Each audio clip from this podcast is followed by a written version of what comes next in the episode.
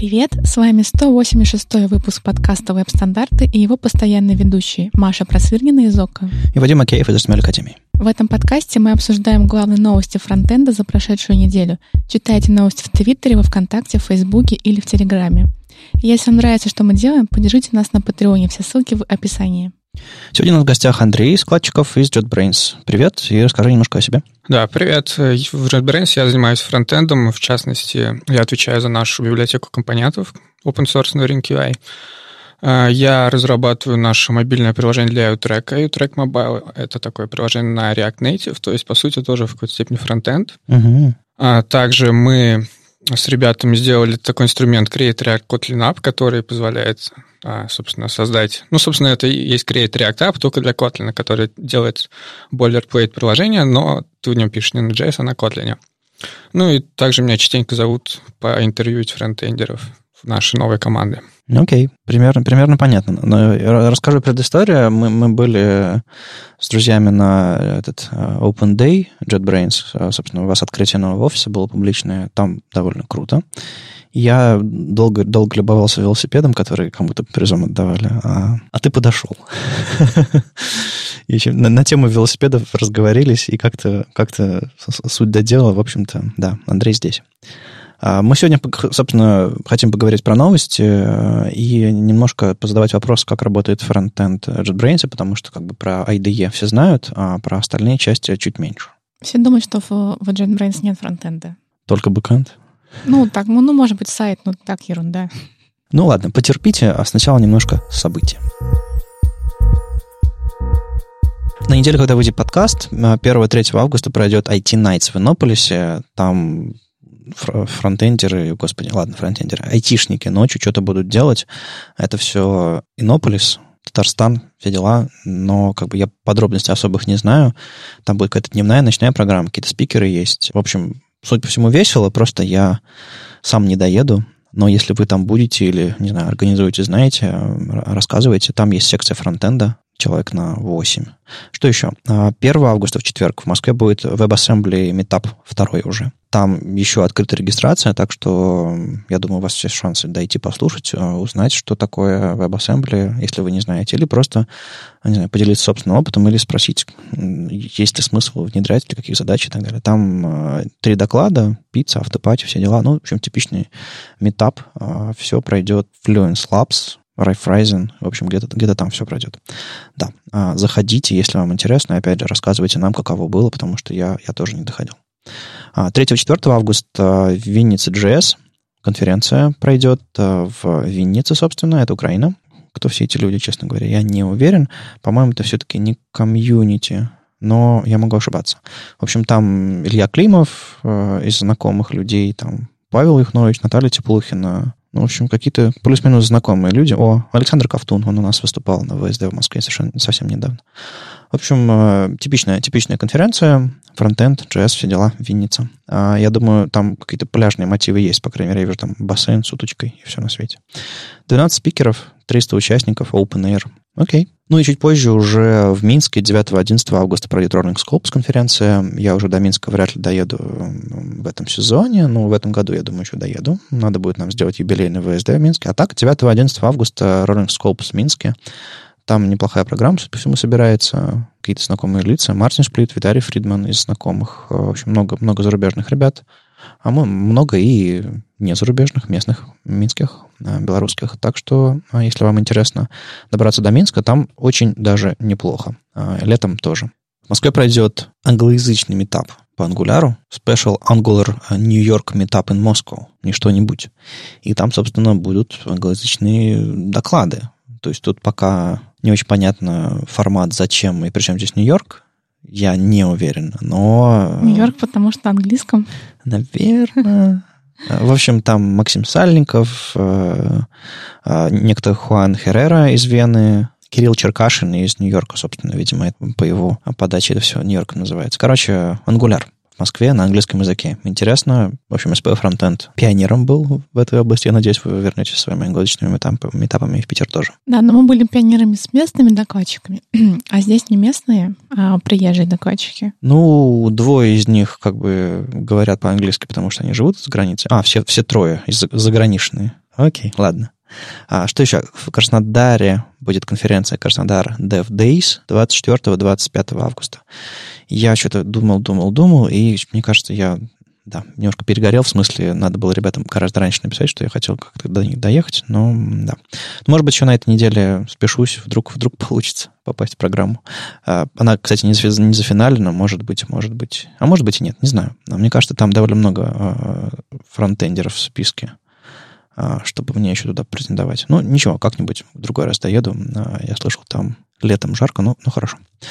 Панда Frontend Meetup 24 августа проходит совместный метап Penza.js и Панды, собственно, в Пензе. Так что доходите. Ну и уже осень начинается. 7 сентября Питер JS Conf в Питере. А, ребята из питерского сообщества решили сделать конференцию. Как когда-то мы сделали с Питер CSS метапом, мы сделали Питер, Питер CSS Conf, которое в этом году не было, в следующем году под сомнением, но, тем не менее. А вот ребята делают в ткачах, там, где мы недавно проводили Web Standards Days э, в Питере, делают конференцию. А, там не так много информации пока, там э, Картаев Пацура до а, в спикерах, но, кажется, у тебя есть шанс быть спикером, да? Да, кажется, меня зовут туда рассказать мой доклад про SOG-иконки, как мы с ними живем, угу. Как мы, спойлер, пришли к тому, что мы рисуем разные SVG-иконки под разные размеры. О, то есть это дизайнеры рисуют? Ну, дизайнеры рисуют, потому что есть кое-какие проблемы с ресайзом. Uh-huh. Но это такой спойлер, и в том числе и другие проблемы рассмотрю. Не, ну я знаю, когда иконки деградируют а, при ресайзе, количество деталей уменьшает в нее этих иконках, вот тогда имеет смысл рисовать разные версии. Ну, хорошо, давай проспойлерим. Скорее, когда ты рисуешь, например, квадрат, и ты его рисуешь пиксель в пиксель, uh-huh. и ты его ресайзишь на какое-то не целое число, Mm. Например, умножаешь в 1 и 3, у тебя получается мыльный квадрат. Mm-hmm. И вот с таким мы работаем. Окей. Okay. Интересно. Надо будет... А ты где-то его читал уже? Я его хотел на нашем как раз OpenDR сказать, mm-hmm. но мы решили, что слишком техничный и мы пустили вперед более общие доклады. Я mm-hmm. решил рассказать на той публике, которая более специфична. Ну, хорошо, это, это хороший повод э, дойти до Питер JS Conf. 7 сентября, я надеюсь, скоро будет много, больше подробностей. Кстати, не знаю, будет ли конференция платная или бесплатная. Бесплатная, да? Да. Хм, хорошо, ну, в общем, Simrush, Sprintbox, я думаю, помогут все это сделать. Окей, мне нравится, что появляются бесплатные конференции, кроме Web Standards Days. Круто. Что еще? Через 48 дней пройдет 404 фестиваль в Самаре. 14-15 сентября в Самаре айтишный фестиваль, там много всего разного, не только, не только какой-нибудь интернет-IT, там еще всякий там маркетинг, дизайн, еще что-то такое. Ну, в общем, такая конференция, которая когда-то гремела, я когда-то туда ездил много. В прошлом году ее рестартовали, и вот она снова продолжает, продолжается сейчас. Там фронтенд делает Максим Сальников. Я в прошлом году чуть было не вписался в это дело, но как бы но, но сдулся немножко, потому что время кончилось. Вот. Так что если вы где-нибудь там или просто вам интересно съездить на большой айтишный фестиваль, а, я, да, пожалуй, даже рекомендую, потому что, мне кажется, это большой, большой классный фестиваль. А, из знакомых лиц я там вижу Смирнова, кого я там еще вижу? Хременко вижу, Ой, Владимир Исаев из Яндекс Такси. Ой, мы когда-то работали в опере вместе. В общем, да, а, полистайте, там гораздо больше спикеров, чем, чем на других конференциях, которые мы так только что анонсировали. Это все круто, но я была там в прошлом году. У меня до сих пор 4-4 феста ассоциируются с диким автопати, когда пришли два пьяных мужика среднего возраста и стали орать в, в караоке какие-то странные песни. Самара — это немножко не Петербург, в смысле. Скажем так, там можно всегда по моим воспоминаниям с предыдущих 404 фестов, которые были там 5 лет назад, там можно было выбрать себе компанию по вкусу на автопате, и кто-то мог читать, читать поэзию а, или играть в, в смешные игры а, с, с Ильей Берманом, а кто-то мог в караоке орать. То есть, видимо, ты просто промахнулся с компанией. У нас была питерская компания, и это было довольно забавно. а туда пришли два мужика да, орать да. песни? Окей, ну, может быть, вы привезли своих орущих мужиков. Это было забавно, как все были в шоке. Окей. А, вы, вы там поэзию читали, да? Ну, мы же из Питера, да. Окей. Что еще? Фронтенд конф. Ну, это тебе, Маша. Фронтенд конф пройдет 13-14 октября. Даты перенесли, потому что перенесли площадку. Я думал, за меня. Прости, Вадим. Но не совсем. Там просто предыдущие даты совпадали с э, конференцией Frontiers в Амстердаме, на которую я купил билеты и собираюсь поехать, потому что это одна из лучших конференций в Европе. А я очень-очень их люблю. А, но вот даты перенесли, так что 13-14 октября есть все шансы заехать. Более того, меня не оставили выбора. На главной странице уже моя фотография с, с доклада и тема доклада уточняется. Мне кажется, мне с, с такой темой и нужно появиться. Да, да. А в этом году, на самом деле, программный комитет в виде Сергея Попова меня дожал поучаствовать, потому что я как бы какое-то время, собственно, был программным комитетом этой конференции много-много лет, а потом немножко устал от нее и давно там не был. И вот посмотрим, что вы такое сделаете. Среди прочих там и Маша Просвирнина, и Андрей Смирнов, и Зар Захаров, Павел Овцевич, Сергей Попов. В общем-то, знакомые лица, да. Будет хорошо, Маш? Да. Окей. Маша сказал, будет хорошо. Приедем, посмотрим. 26 октября э, пройдет Front Days, конференция ежегодная в Тольятти, уже четвертая. А, я не был, но, судя по сайту, три потока, 500 участников, все дела, и для фронтенда это довольно-таки мощно, три потока. То есть это масштабы HolyJS какого-то. 500 участников плюс 30 экспертов, все дела. Но выглядит, выглядит мощно. Так что посмотрите на предыдущие годы, посмотрите на видео, все остальное и решайте для себя. 2 ноября, это уже глубокая осень началась. А, Пройдет а, Львов ЦСС во Львове, а, конференция, собственно, CSS, их таких немного. Подробностей не очень много, но там есть уже ранние, ранние билеты и какие-то партнерские предложения, так что либо, либо планируйте дату, либо становитесь спикером, там тоже есть отдельная форма для этого. Во Львове хорошо, это, это я могу гарантировать. Ну и 8-9 ноября тоже в Украине пройдет JS Fest прямо в Киеве. Конференция тоже такая не очень комьюнити-дривен, насколько я понимаю, то есть там какие-то компании, какие-то там все дела. Ну, то есть большая JavaScript конференция, два дня а, в Киеве.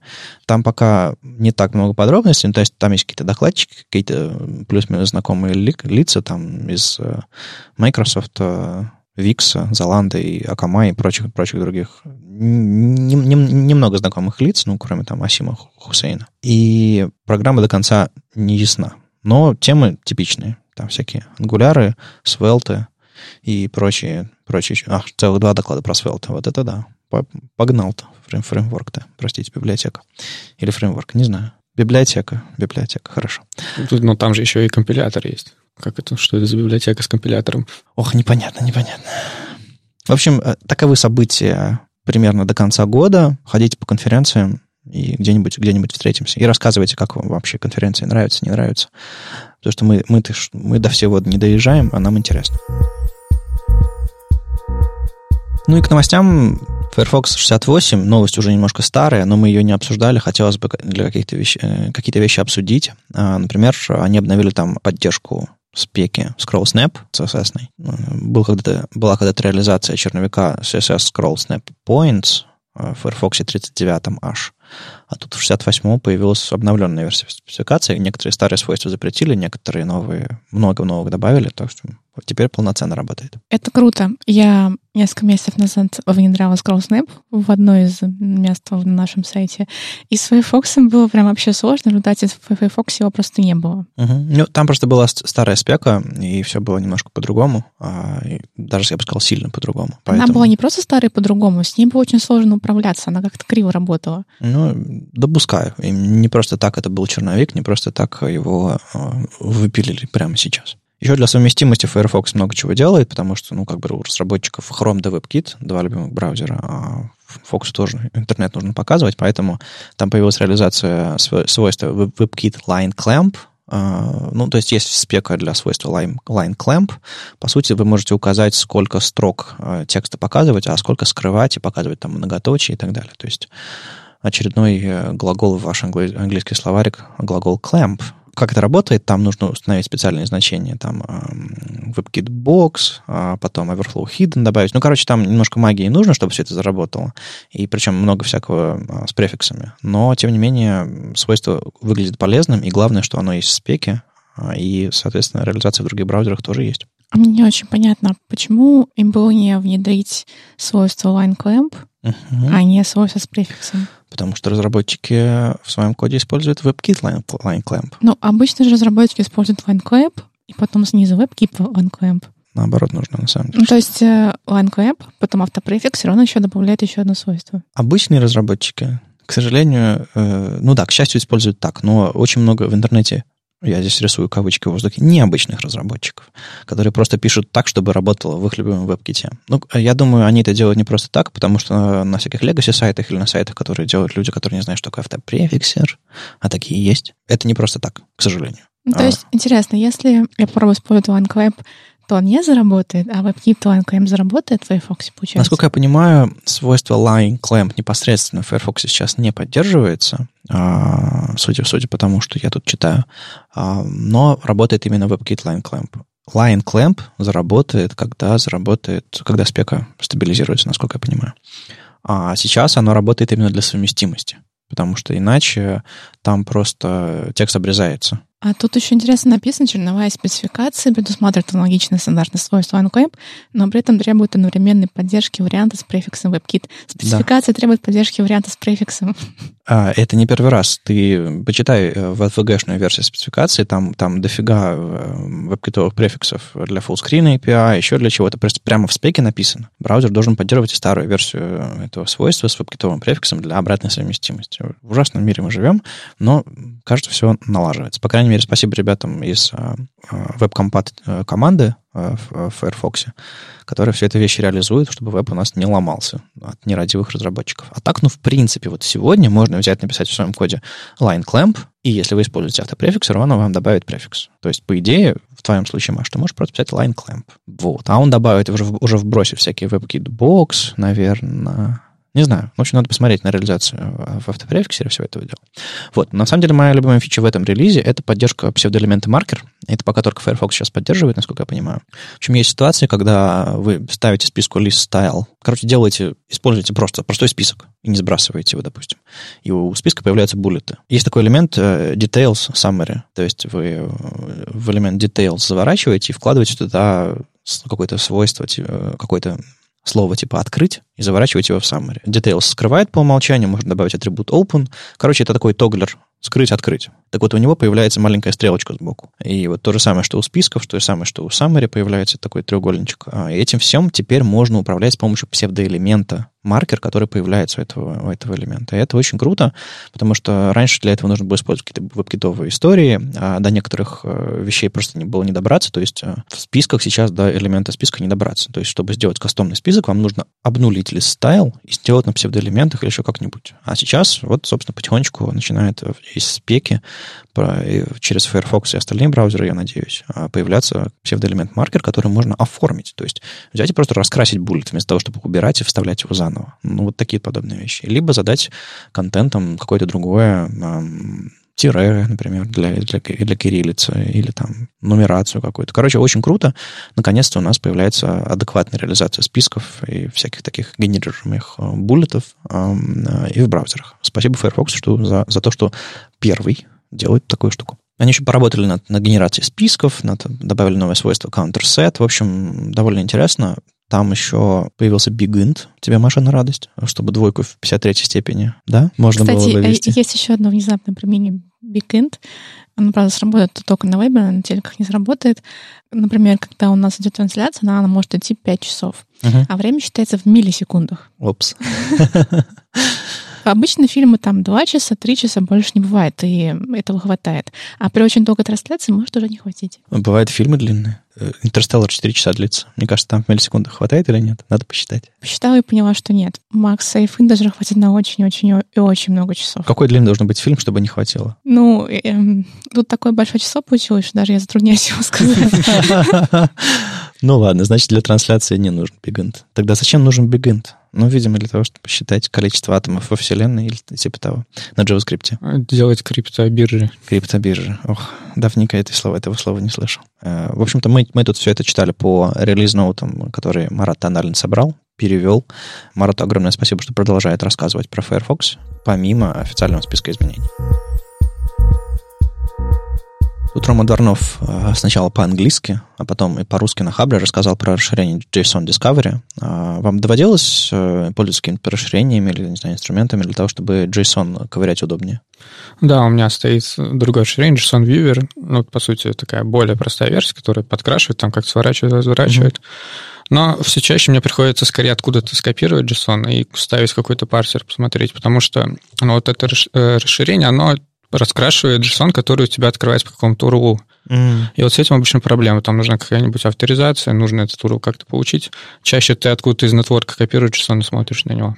Интересно, есть ли у этого расширения возможность отредактировать, то есть прямо в, этот, в, этот, в эту вьюшку вставить, скопировать? Вроде бы нет. Вроде бы нет. Ну да, да. Ну, в любом случае хорошо, потому что частенько, достаточно часто у тебя есть какой-то адрес, по которому ты какой-то endpoint для API там, и так далее. А, а я как-то как-то открываю в браузере, и мне, в принципе, хватает этого JSON, который мне браузер показывает. Ну, видимо, у меня таких задач не бывало, таких сложных, а, чтобы разбираться в каком-то API. Ну, тут скорее не про сложность, а про авторизацию. Ну, обычно API требует какой-то авторизации, угу. довольно, ну, например, authorization header который себя, естественно, так не проставляется, когда ты открываешь просто по RU. Ну, на самом деле, было бы классно, чтобы такие штуки были встроены в браузеры. То же самое, не знаю, просмотр XML, просмотр SVG нормальный, просмотр какого-нибудь э, JSON того же самого, потому что есть ViewSource в браузере, и он чаще всего бесполезный, его никто никогда не разрабатывает. А есть вот этот вот DevTools, но DevTools не всегда адекватно открывает, то есть э, ты открываешь какой-то адрес, только потом открываешь DevTools, и там появляется какая-то страница, в которой... Ну, то есть нет вот этого непосредственности, чтобы можно было в, Dev, в DevTools пробросить. А, кстати, по-моему, в Safari единственный браузер, который, а, у которого нет ViewSource вообще. В общем, а, во всех браузерах, по-моему, и в Chrome, и в Fox, и там Какие еще браузеры у нас остались? Ну да, в общем, э, всякие хромиумы. Э, там есть отдельно посмотреть исходный код страницы, который, видимо, просто пришел с сервера, а есть возможность посмотреть дом. Так вот, в Safari э, нет такой вещи, как исходный код э, страницы. Там сразу открывается DevTools, если ты хочешь посмотреть исходный код страницы. Мне кажется, это правильно. Ну, потому что...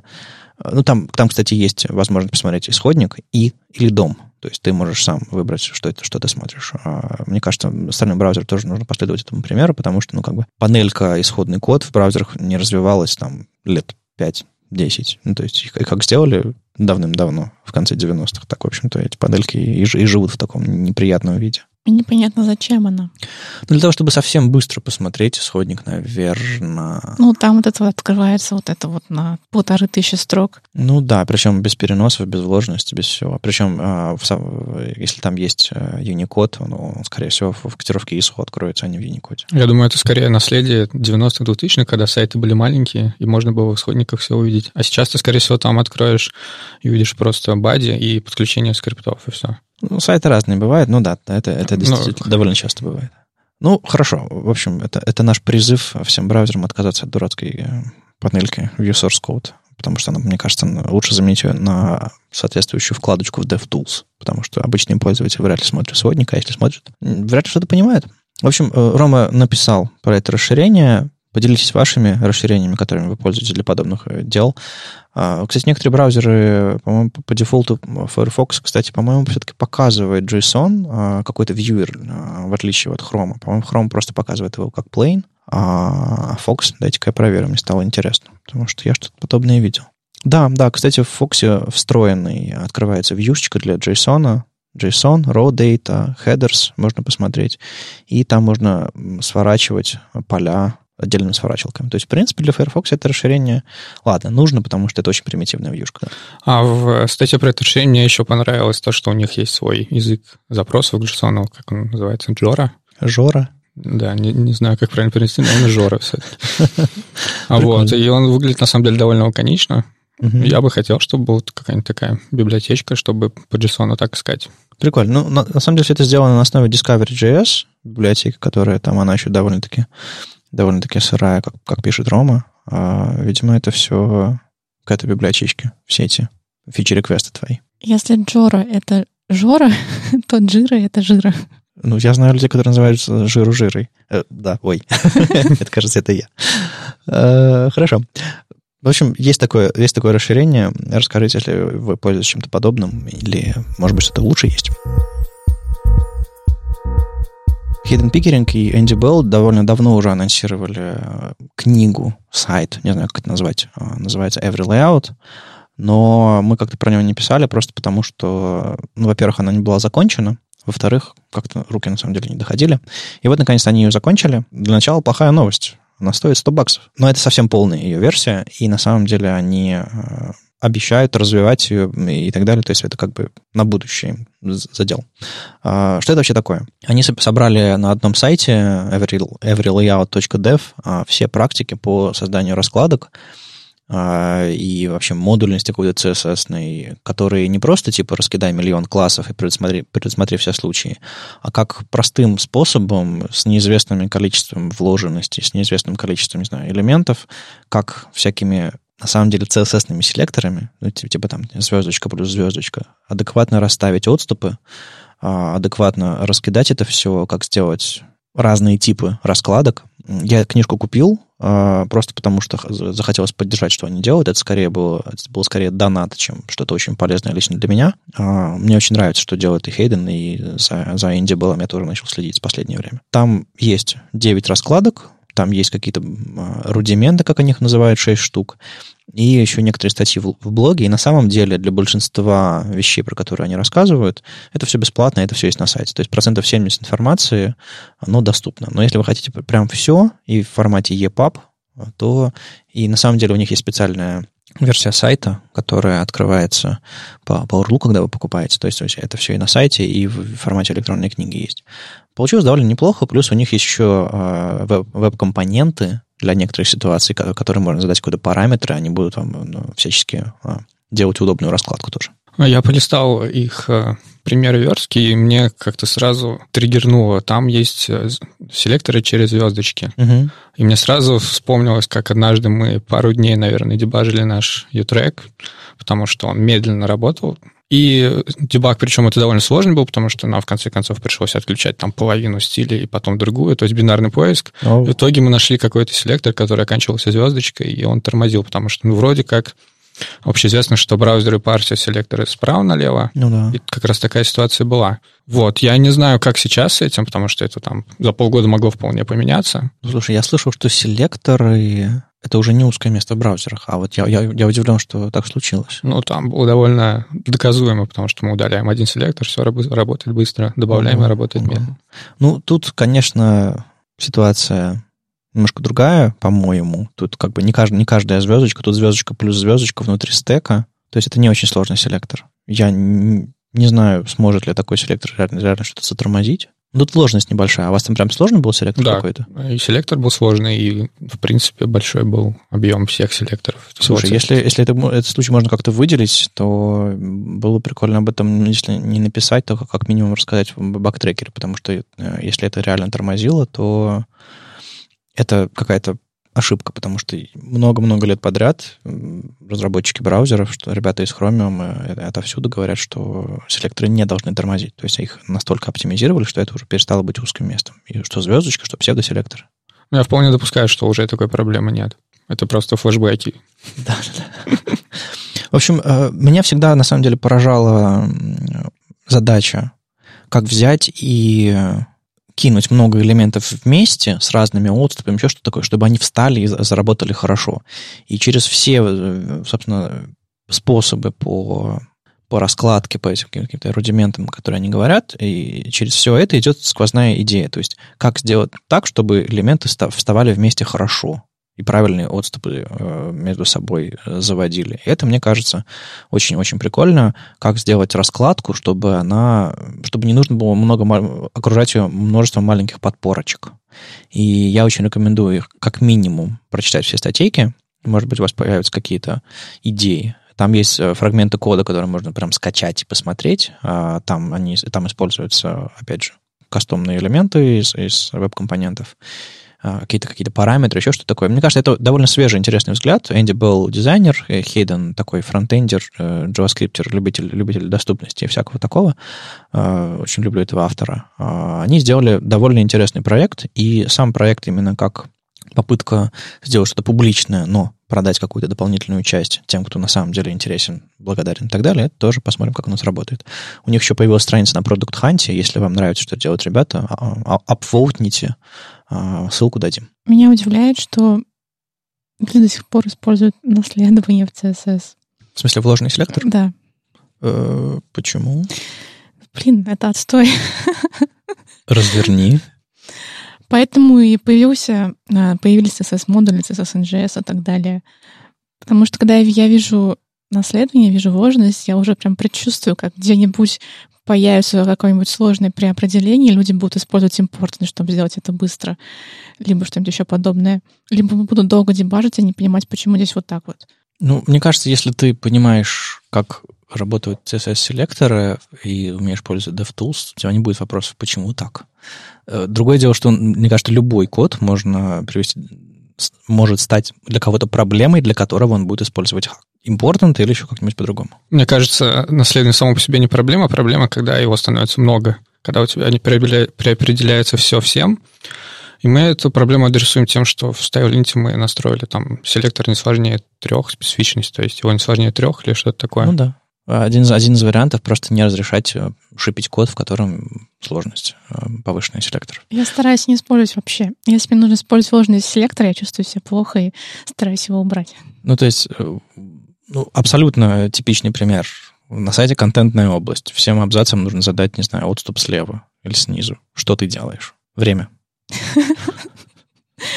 У каждого абзаца есть класс. И у каждого абзаца есть класс. То есть у вас есть админка, которая расставляет каждому абзацу У нас нет админки, так что это... Хорошо, а кто пишет эти классы абзацам? Ну, в смысле, кто? JavaScript? JavaScript. Окей. То есть вместо того, чтобы использовать CSS-селектор, вы используете JavaScript, который делает все это за вас. Ну да, в чем проблема? Ни в чем проблема, в том, что вам приходится это делать, дополнительно, у вас дополнительная логика появляется. Каждому абзацу раздать класс, мне кажется, это сложнее и замороченнее, чем написать CSS-селектор, типа каждый абзац имеет отступ снизу. Но если каждый абзац, то есть у него есть тег P, правильно? Да, да. То там все равно произойдет какая-то генерация, скорее всего. Ну, то есть в JavaScript написано, в каждом абзаце есть класс. В CSS написано, в каждом абзаце есть отступ. Где разница? То, что в CSS это неудобно писать. А потом появятся на этой странице другие абзацы с другими стилями.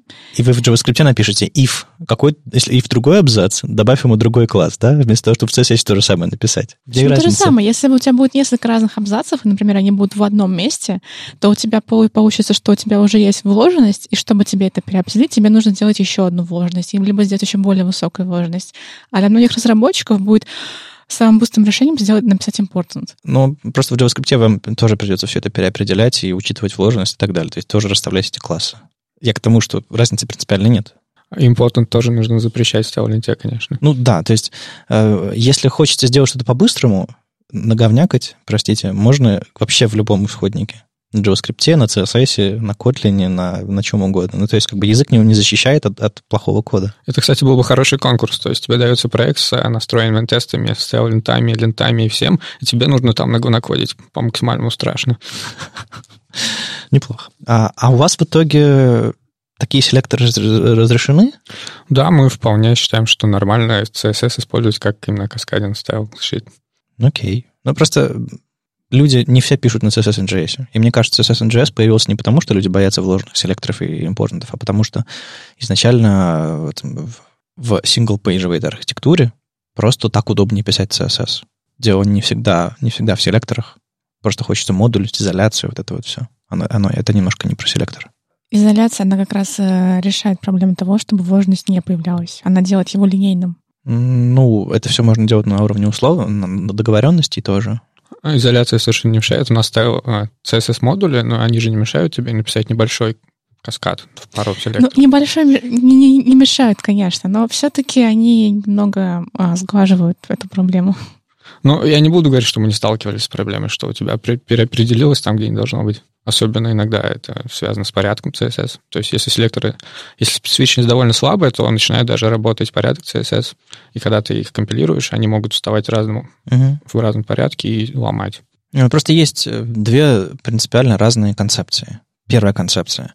Я хочу задавать, я хочу иметь возможность задавать стили глобально это реально удобно. У тебя неизвестное количество неизвестных элементов на странице, но ты э, говоришь, что если такой элемент появляется, он ведет себя так.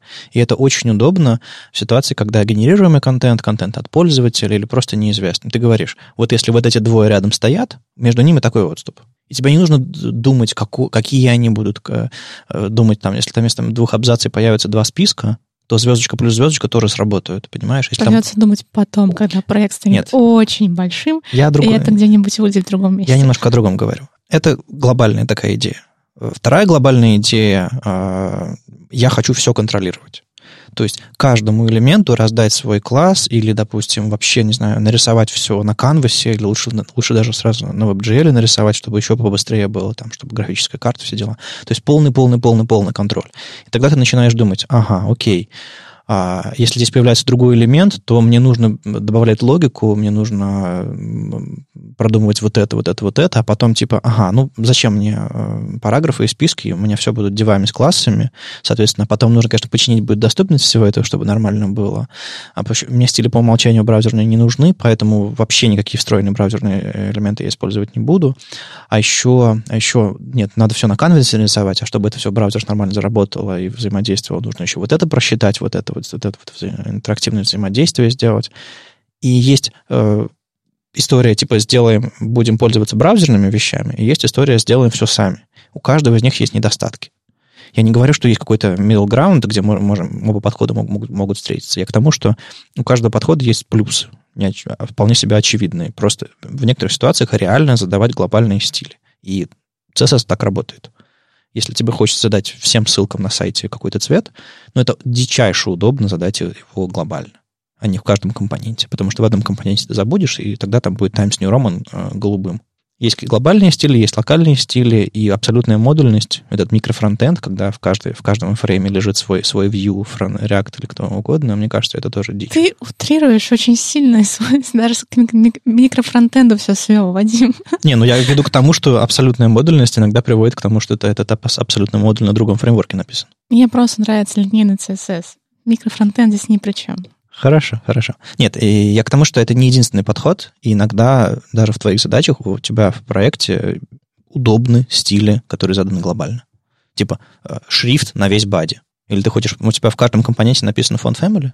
Нет, шрифт на весь бади, да.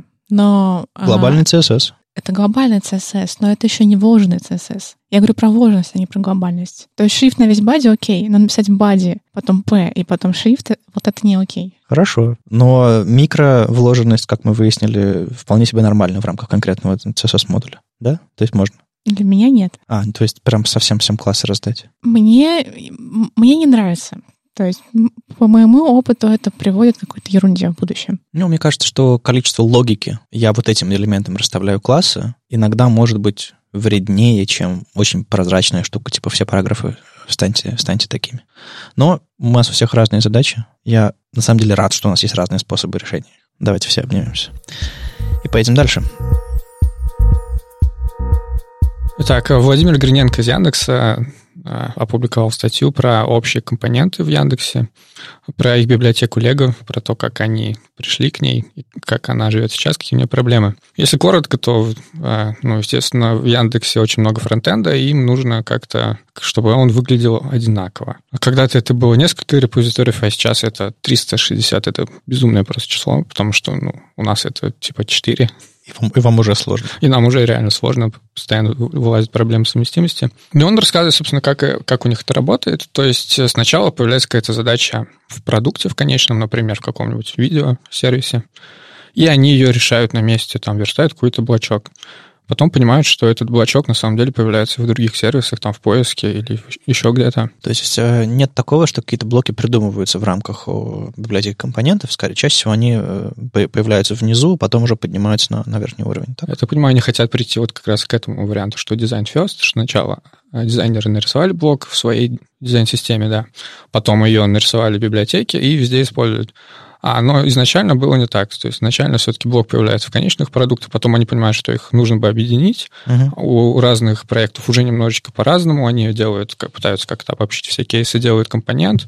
Потом им приходится как-то административным ресурсом везде расставлять, uh-huh. чтобы использовали этот компонент, потому что, естественно, никто не хочет просто брать там и заниматься тем, что ничего не меняет. Там есть э, засада с этим, что э, есть много проектов э, на разных технологиях, соответственно, нужно писать одна, э, много реализаций на разных технологиях одного этого же компонента. То есть там в Яндексе есть э, IBM до сих пор, есть React, есть наверняка другие технологии, которые сейчас, сейчас еще не, не, ну, не знаю, там на, на XGST, на, на каком-нибудь там, еще на чем-то. XSLT. XSLT тоже, да. Ну, то есть, я думаю, там веселья, веселья хватает в Яндексе из-за его размеров. Конечно, некоторые проекты именно из-за того, что из-за того, что у них старый стек, а, не обновляют свои лего-компоненты. Когда я работал в Яндексе в 2009 году, в 2008, как раз мы тогда внедряли, и я об этом немножко поучаствовал, во внедрении общепортальной шапки на Яндекс.Маркет. То есть раньше у всех индексовых сервисов были свои шапки. Ты переходил, и шапка прыгала, потому что там отступы другие, размеры другие. Даже если дизайнеры пытались их привести к одному, все равно как какая разница была. И вот мы на Яндексе внедряли общепортальную шапку сквозную, там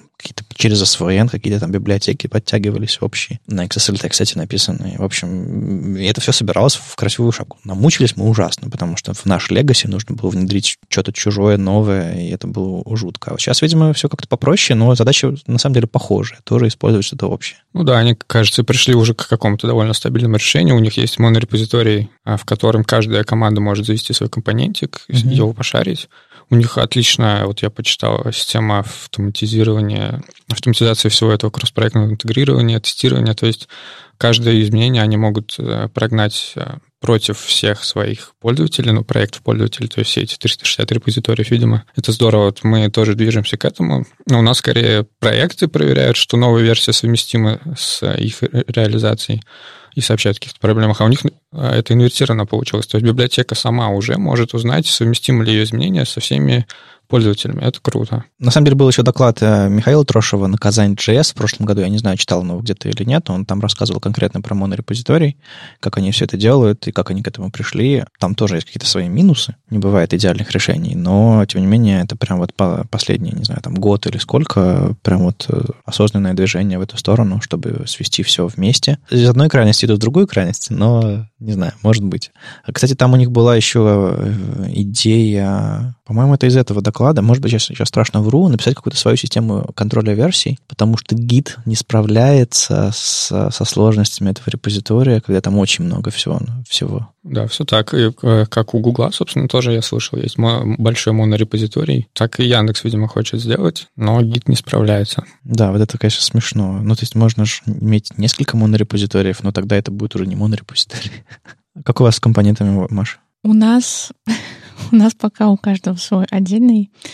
То есть у нас нет э, компонента, пока не шарится, хотя на самом деле пора бы уже.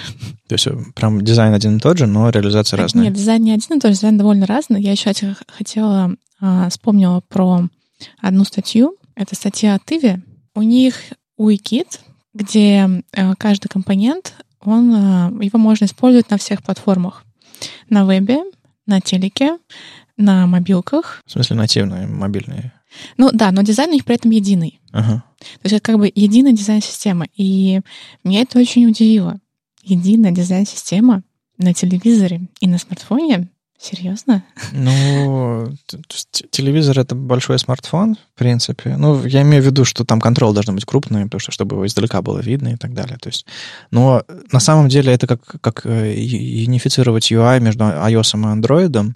Там просто разные договоренности. Ну, iOS и Android у них хотя бы примерно одинаковый размер экрана. Ну и... как, айпады нет. Ну, я к тому, что есть все-таки какие-то уникальные вещи для каждой платформы из- из-за размера экрана. Я в этом смысле согласен с тобой, что у телевизора должны быть другие контролы. Ну, там не просто же размер экрана. На телеке ты пультом перемещаешься, угу. на вебе ты перемещаешься мышкой, ну, либо некоторые клавиатуры, но это редкость. На мобильных ты двигаешь пальцем. Это, это мне кажется, уже выносит а, как, разный дизайн для них. Ну, смотри, на самом деле в реализации одного и того же компонента можно допустить какой-то уровень адаптации в зависимости от платформы. Можно добавить какие-то модификаторы, префиксы, как это там работает, а, вариации компонента а, в зависимости от платформы, на которой он используется. Соответственно, обрабатывать не клики, а тачи, или там, не знаю, а, хорошенько. На самом деле, я вижу очень много общего, которое, что можно внедрить в рамках э, компонентов. Но обязательно должна быть, конечно, особенность реализации в зависимости от платформы, на которой она используется. Дело даже не просто в обработке разных событий, а в том, что, например, на смартфоне как-то более логично э, сделать какой-нибудь слайдер, потому что там перелистнуть пальцем — это проще, чем кликать пультом, мне кажется. Uh-huh. То есть на телеке хочется, если есть какой-то список, то его сразу разместить. Ну, я допускаю, что у них э, кирпичи общие, а архитектура разная. Можно из одних и тех же кирпичей построить разные интерфейсы. И если, допустим, на мобилке они будут использовать чаще слайдеры, то на, на ТВ они сразу они будут использовать, не знаю, там, карусель то же самое, что слайдер. Я не знаю, ну, по, в общем, по-другому, короче, списки какие-то будут использовать. Что касается нас, у нас дизайн довольно разный. Я бы сказала, прям совсем разный. Я замечаю, что даже на iOS и на Android он разный. И он действительно более ios и более андроидный. Если сравнивать веб и нативные приложения или ТВ нативные приложения, они вообще совершенно-совершенно разные. У них общего разве что цвет, ну, потому что он фирменный. Ну, на самом деле, это плохо, потому что и сейчас эпоха мультидевайсная. У, людей, ну, не знаю, может быть, это, это я зажрался, но как бы у людей есть, хорошо, один смартфон, но ноутбучик какой-нибудь, там планшетик, или дома что-нибудь такое, общий какой-нибудь шаренный девайс, и в итоге ты не всегда узнаешь интерфейсы. Ну, это не настолько разное, но все же я бы сказала, что достаточно сильно, чтобы общие компоненты было сложно написать. На самом деле я вполне допускаю, что могут быть компоненты, которые действительно одинаково выглядят, например, аватарка какая-нибудь или... Да, такие компоненты, конечно, можно найти, но полностью его как бы сделать, пол, чтобы дизайн полностью собирался из, из одинаковых компонентов, нет, там должен быть какой-нибудь, знаете, как этот э, environment э, variable какой-нибудь. Ну, то есть, типа, во время сборки проекта прокидывается переменная с надписью, не знаю, там, TV, iOS, Android, и, соответственно, происходят какие-то видоизменения. Иде, идеально, конечно, чтобы было прям просто ключик прокинул, все собралось само, но наверняка там есть какие-то э, рядом с компонентом лежит еще в комплекте напильник, чтобы можно было по дороге изменить. Ну вот мы в нашем React Native компоненте Drag Mobile проекте как раз-таки так и делаем. То есть там есть платформ, где можем посмотреть, это iOS или Android. Угу. И, в принципе, все одинаково, но кусочки все-таки подменяются. То есть вы прямо пишете условия и ну, а какие-нибудь типичные вещи, которые изменяются в зависимости от платформы, можешь по, вспомнить? По-разному открытие клавиатуры срабатывает. То есть, например, в Android оно схлопывает, видимо, область, а в iOS оно поверх. Ага. И это иногда приходится обрабатывать. То есть именно, именно viewport по-другому угу. работает. М-м, прикольно. Ну, и опять же, реализация контролов, допустим, в вебе на, на мобилке используются какие-то встроенные контролы. Я могу допустить, что вы хотите, захотите на, на натив, в нативном приложении использовать не встроенный системный контроль, нарисовать собственный, там, барабан выбор, выбор, выбора даты и так далее. Ну, или даже грустнее, там некоторые компоненты, они только для одной платформы есть, и приходится, соответственно, писать для одной платформы такой компонент, для другой такой. Какой-нибудь open source, например. Ага. Ну, в смысле, отдельный пакет. Угу. Ну, понятно. То есть э, нормализовывать в итоге интерфейс, чтобы он везде был хороший, а не только на тех платформах, которые поддерживают их. Ну, да, это логично. Ну, а в итоге как, как, как ощущение от React Native? Так мы немножко сползаем в другую тему, но просто интересно, это получается бесшовно делать хороший интерфейс? Ну, в общем, ощущение можно написать, как есть проблемки. Uh-huh. А в частности, ну, он позволяет свою задачу выполнить вполне, то есть сделать интерфейс какой-то несложный, ну, что-то вроде там create, read, update, вот это вот все. Uh-huh. Но когда начинаются какие-то тонкости, например, там загрузка файлов, может быть, или какое-то отображение контента мультимедиа, uh-huh. там, возможно, проблемы возникают. Ну, плюс э, стабильность, э, стабильность самого React Native все еще оставляет желать лучшего, хотя они хорошо взялись последний год за это там. Ну, Microsoft вкладывается много в Native в последнее время, насколько я знаю. Ну и сам Facebook, кажется, как-то понял, что они немножко теряют его, и mm. как-то там все... Мы его теряем. А, а в итоге у вас э, целевые платформы две, iOS, Android, да? То есть для веба вы не пытаетесь делать через React Native? Что ну, нет, для веба у нас веб. Ну, просто я знаю, что есть э, люди, которые дошли до экстрима. Я не знаю, может быть, это уже старые новости, я уже вру, но, по-моему, нынешняя реализация Твиттера мобильного — это как раз э, попытка сделать из одной кодовой базы веб и нативные Э, приложения тоже. Поэтому там веб немножко инопланетный. В смысле, там некоторые вещи реализованы прям, ну, там, встроенные браузерные штуки, некоторые переписаны на JavaScript, чтобы иметь единую кодовую базу.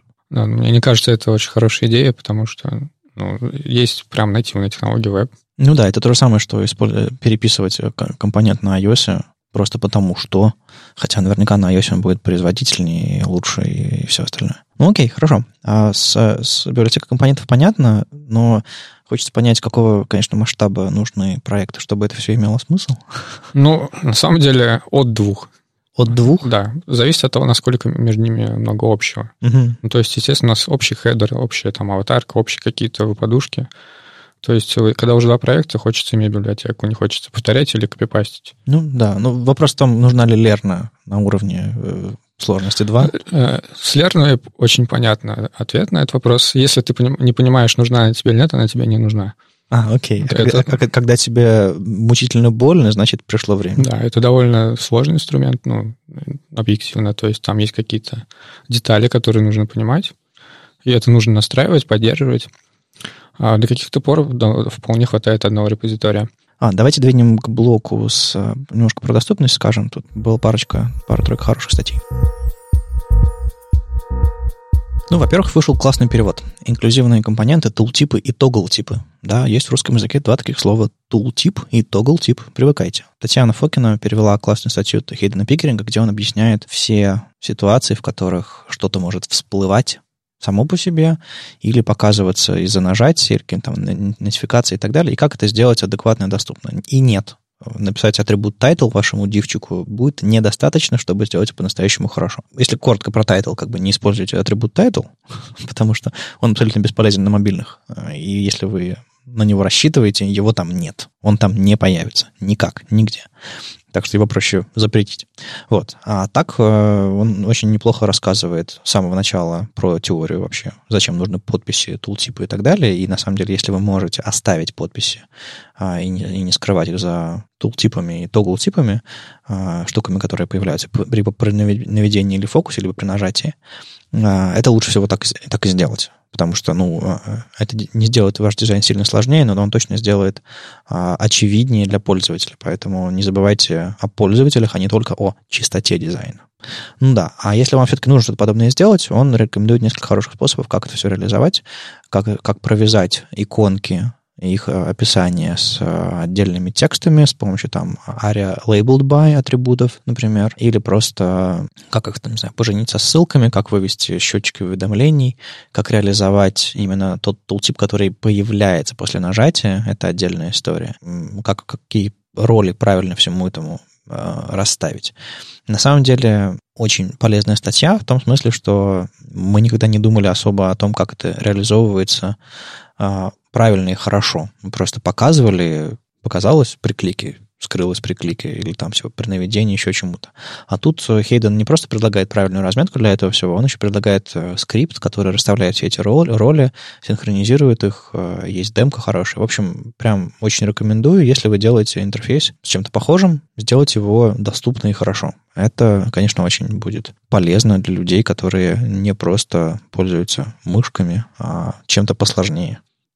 Если Хейден говорил про разметку в большей степени, про атрибуты и, и всякое правильное использование HTML и ария атрибутов, то вышла еще статейка Хида Девриса, э, в которой он рассказал про то, как это все делать с помощью JavaScript. Маша, танцуй. Э, не обязательно трогать разметку даже. Есть такая вещь, как Accessibility Object Model. То есть у нас есть исходник, который приезжает из интернета, это просто source код вашего HTML, например. У нас есть Document Object Model, то, что генерируется после того, как JavaScript сработал, например. Или после того, как браузер распарсил этот исходник и дорисовал лишних тегов, э, которых у вас, допустим, не было. А есть еще Accessibility Object Model. Это то, что сейчас браузеры по-разному, на самом деле, но уже собирают внутри себя, то есть значимые части конкретных ваших элементов на странице HTML вместе с их атрибутами, они все это смерживают, и получается то дерево, которое браузеры отдают скринридерам, например, для того, чтобы э, значимую информацию, то есть, допустим, если у вас у вашего элемента написано display none, в Accessibility Object Model, в, в дерево доступности, он, он не попадет потому что его нет.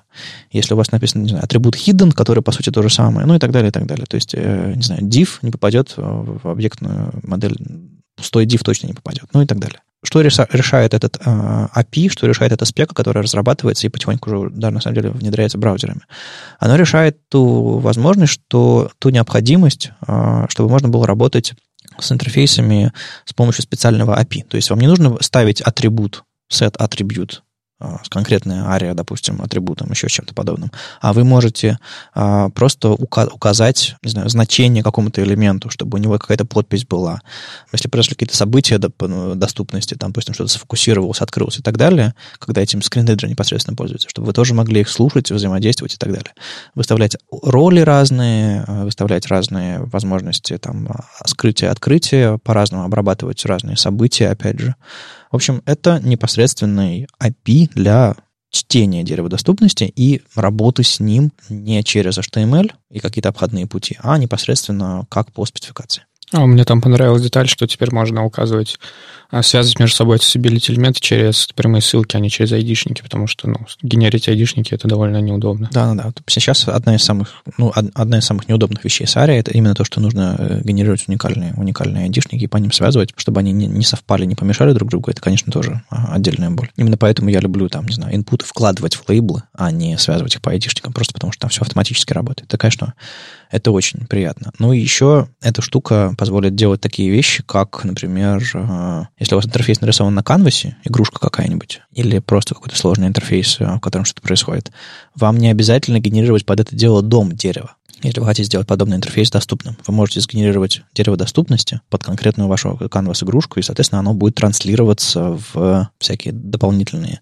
assistive technologies, и, соответственно, им можно будет пользоваться подобным образом. Это, конечно, ну, абсолютная киллер-фича в этом смысле. Вы можете посмотреть на эту спеку, можете посмотреть, какие вещи реализованы в браузерах уже, и рассчитывать, что с доступностью и тестирование доступности, и разработка доступности, кажется, будет становиться проще работать, просто потому что наконец-то пошло движение в эту сторону. Ну и маленький удивительный факт. Скотт Ахара впервые протестировал доступность так называемых э, ссылок плейсхолдеров, то есть ссылок без атрибута href. Мало кто знает, но если со ссылки убрать атрибут href, она перестанет матчиться по псевдоклассам link, например, в CSS, она перестанет быть ссылкой вообще. То есть, по сути, эта ссылка станет спаном. Но Некоторые скринридеры по-прежнему аннотируют их как ссылки, на некоторых иногда они остаются интерактивными, в смысле на них можно сфокусироваться и так далее, и так далее. А, а спека сама по себе предусматривает возможность э, использовать подобные штуки. То есть в спеке написано, если нет ссылки, нет хрефа непосредственного адреса у ссылки, она становится логической. То есть мы, по сути, говорим, что здесь будет ссылка, а пока вот это вот ее такой placeholder. Не всегда это удобно, не всегда это полезно на самом деле. И я очень редко в живой,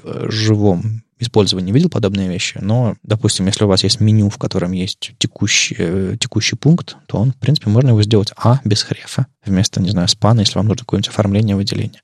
Это работает. Другое дело, что Скотт Ахара посмотрел, как это все работает в скринридерах, и, в принципе, какой-то особой пользы эта штука не несет, там есть какие-то советы, которые он дает, как это сделать чуть-чуть получше, но в целом эм, реализация в браузерах этих логических ссылок не слишком полезная, реализация в скринридерах немножко разная, и супер пользы нет. Но, похоже, нет и вреда, поэтому, если вам нравится чисто логически, э, как это работает, э, подобные ссылки.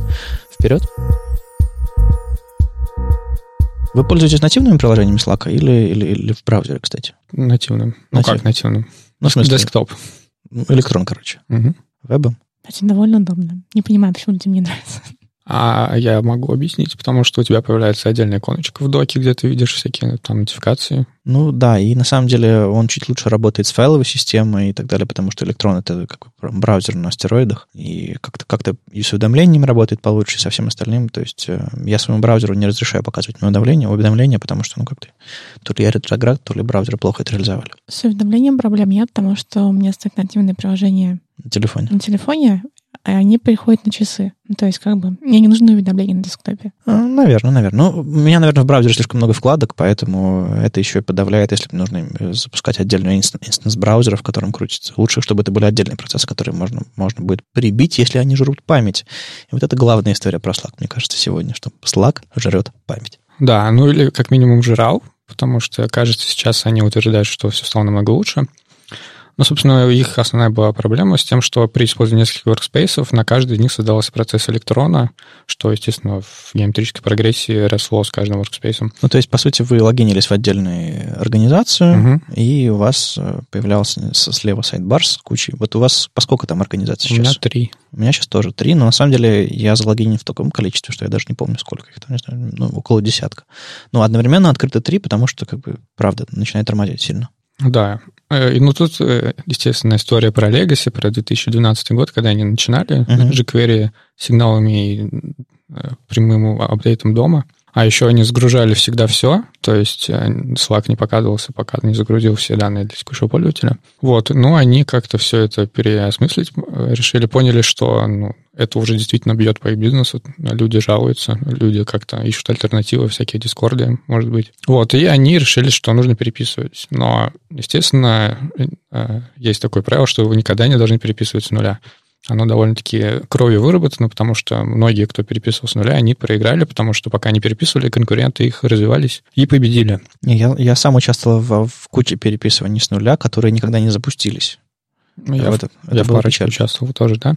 Маша, Но... у тебя травма есть? Ты ни разу не писала продукт, который не запускался? Ну, вообще на первом месте работы было такое, но это не было связано с переписыванием с нуля. А, он просто... Его писали с нуля. Но в то же время я могу вспомнить успешную историю, по-моему, это Basecamp, который несколько раз переписывал с нуля, каждый раз запускал новую версию несовместимую, и они поддерживали старые и новые, и, кажется, как-то жили вполне. Ну, видимо, это было принципиально для их подхода, и они, они не справлялись. Да, ну, кажется, тут они довольно-таки хорошую стратегию выработали для переписывания, потому что они вроде бы как и переписывали по кусочкам, и в то же время из новых кусочков собирали рядышком отдельно новое приложение и использовали эти кусочки в старом приложении. И в конце концов у них рядом собралось вполне себе переписанное приложение, которое они однажды взяли и зашипели пользователям. И там... Я не представляю, как можно эффективно и хорошо вот подобным образом переписывать, потому что ну, это реально сложно. Это, это, это очень медленно. Ты не видишь результата сразу. И вот, ну, это... Ну, это годы труда, конечно. Ну да, да, да. Но тем не менее, если огромное э, количество активных пользователей, то лучше итеративно, конечно, улучшать. Ну, собственно, у нас с Utrek как раз такая история заключ... Э, заканчивается, потому что когда он изначально был написан, он был написан на некоторые технологии MPS. Это такое метапрограммирование, когда вы пишете в своем языке, то есть который вы перед, перед этим как-то ну, разметили. Потом этот язык уже компилируется в JavaScript.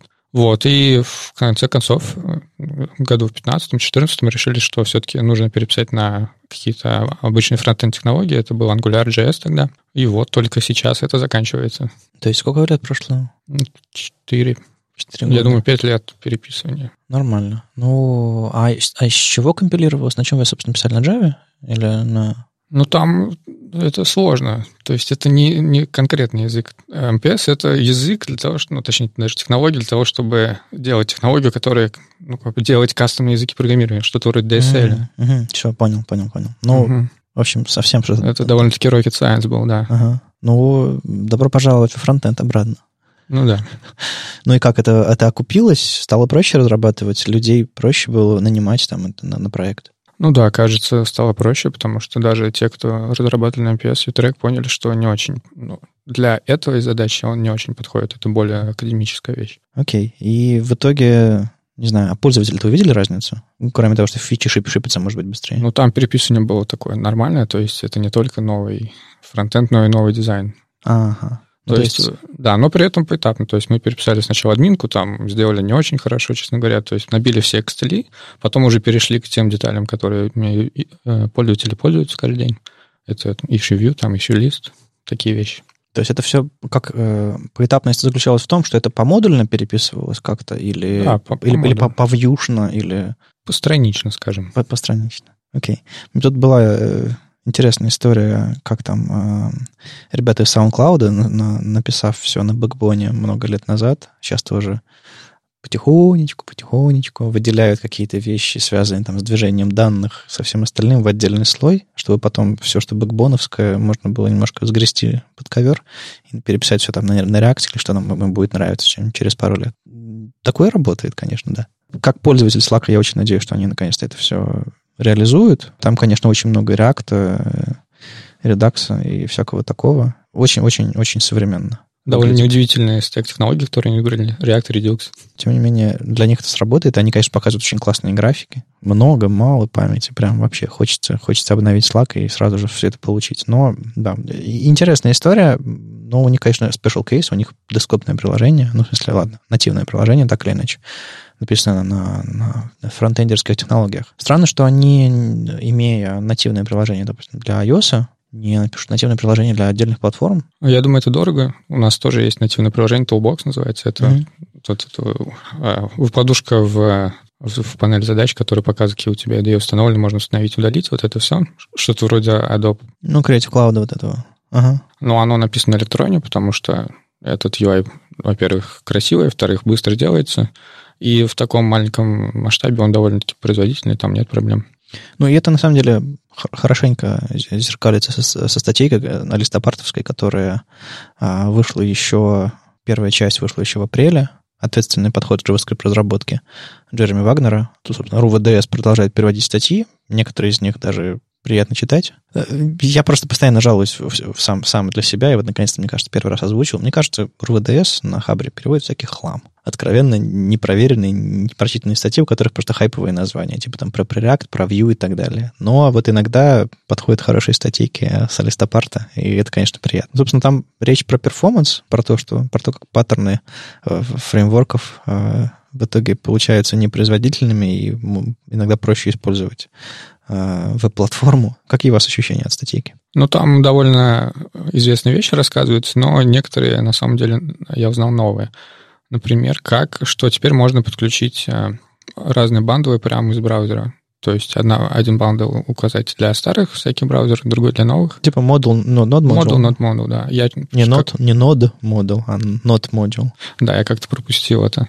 И вот собираюсь пойти это сделать наконец, потому что эта идея давно витает у нас. Ну да, на самом деле это такой обзор вещей, которые можно сделать с вашим э, фронтендом, э, в смысле JavaScript, точнее, его, его частью, э, чтобы все заработало побыстрее. Оптимизация, там, трешейкинг, опять же, там интересная мысль, потому что меньше, меньше транспилируете. А также, как оказалось, спорный поинт о том, что JavaScript не предназначен для формирования макетов, используется CSS. Как оказалось, не все с этим согласны. Ну, ты имеешь в виду, что в React Native там есть собственная система для раскладки, которая там на JavaScript написана? В этом смысле? Нет, я скорее про то, что ну, есть еще CSS и JS, где все делать ну, как раз-таки JS, JavaScript. Нет, тут, я думаю, речь скорее о том, что если в CSS есть какой-нибудь, не знаю, там, флекс гриды, не нужно писать реализацию для раскладок и всего подобного на, на, на, на JS, потому что JS, ну, как бы никогда не будет считать это быстрее, чем, чем браузер. Это тоже, конечно, правда. Серьезно. Flexbox на JavaScript они пишут. Пишут. Внутри, внутри React Native есть... Э, да, внутри React Native есть своя реализация, в принципе, CSS-движка, раскладки. Окей. Кажется, она называется йога. Да, да, да, да, Face йога называется. А теперь еще и свой движок JS. Как-то я пропустил этот момент. Да, они вот буквально на этой или на той неделе зарелизили свой движок для JS, угу. который они шипят как минимум в Android, потому что ну, им не хватает производительности от Китая или ну, под их задачи. То есть, в смысле, прям совсем? Прям совсем настоящий движок. С нуля написанный? Я так понял, да. Фига. Ну ладно, хорошо. Ну, кажется, ты же был не очень доволен тем, что у нас все сводится к WebKit, и вот снова расходится. Не, мне интересно, они прям написали вот с нуля не знаю, ECMAScript compatible движок, или это они все-таки форкнулись от чего-нибудь? Потому что, ну, э, не то чтобы часто появляются JS движки отдельно написанные. То есть, мне кажется, ресурсов, ресурсов у Facebook хватает, чтобы подобное сделать, но, ну, блин, задача большая. Ну, кажется, все-таки это, да, это еще один движок. Ну, добро пожаловать как будто нам мало, мало движков. Нет, конкуренция, все дела, мне, мне кажется, это, это прекрасно. А, Но там, на самом деле, все-таки не нужен полноценный движок, он довольно ограничен. То есть, например, accessibility вещи там не нужны, потому что они на уровень платформы отдаются. Угу. Ну, да. Им нужно просто именно исполнение JavaScript. То есть им и из дома работать не нужно, из и дома, да. Ну, ну, да, вот чисто, чисто, чисто runtime. Ну, как в той, в той мере, в которой вы используете Node.js, например, а не реализация со всего остального. Ну, да, наверное, это смысл, в этом смысле. Но все равно интересно. Надо, надо об этом отдельно почитать может быть, даже как-нибудь обсудить. Как-то прошло мимо это все. А, в общем, мне, мне эти статьи понравились тем, что это просто обзор не в смысле, как, как засунуть ваш bundle побольше, и чтобы пользователь не думал, что там много, или, не знаю, подгрузить частями 10 мегабайтов, а как, в принципе, не сделать большой bundle, а если уж вы сделали, то как его подрезать по пути и... Ну, там как раз-таки был такой point, что иногда у тебя в, в разных бандлах одно и то же встречается, и там как раз-таки кто-нибудь мог бы подрезать по пути. С вами был 186 выпуск подкаста «Веб-стандарты» и его постоянные ведущие Маша Просвирнина из Okko. И Вадим Макеев из HTML Академии. Сегодня у нас в гостях был Андрей Складчиков из JetBrains. Спасибо, что пришел. Спасибо вам. Будут еще темы, заглядывай. Э, у вас там, оказывается, фронтенд в JetBrains есть. О, да. Слушайте нас в любом приложении для подкастов на Ютубе, во Вконтакте и не забывайте ставить оценки и писать отзывы. Это помогает нам продолжать. Если вам нравится, что мы делаем, поддержите нас на Патреоне. Все ссылки в описании. Услышимся на следующей неделе. Пока. Пока. Пока.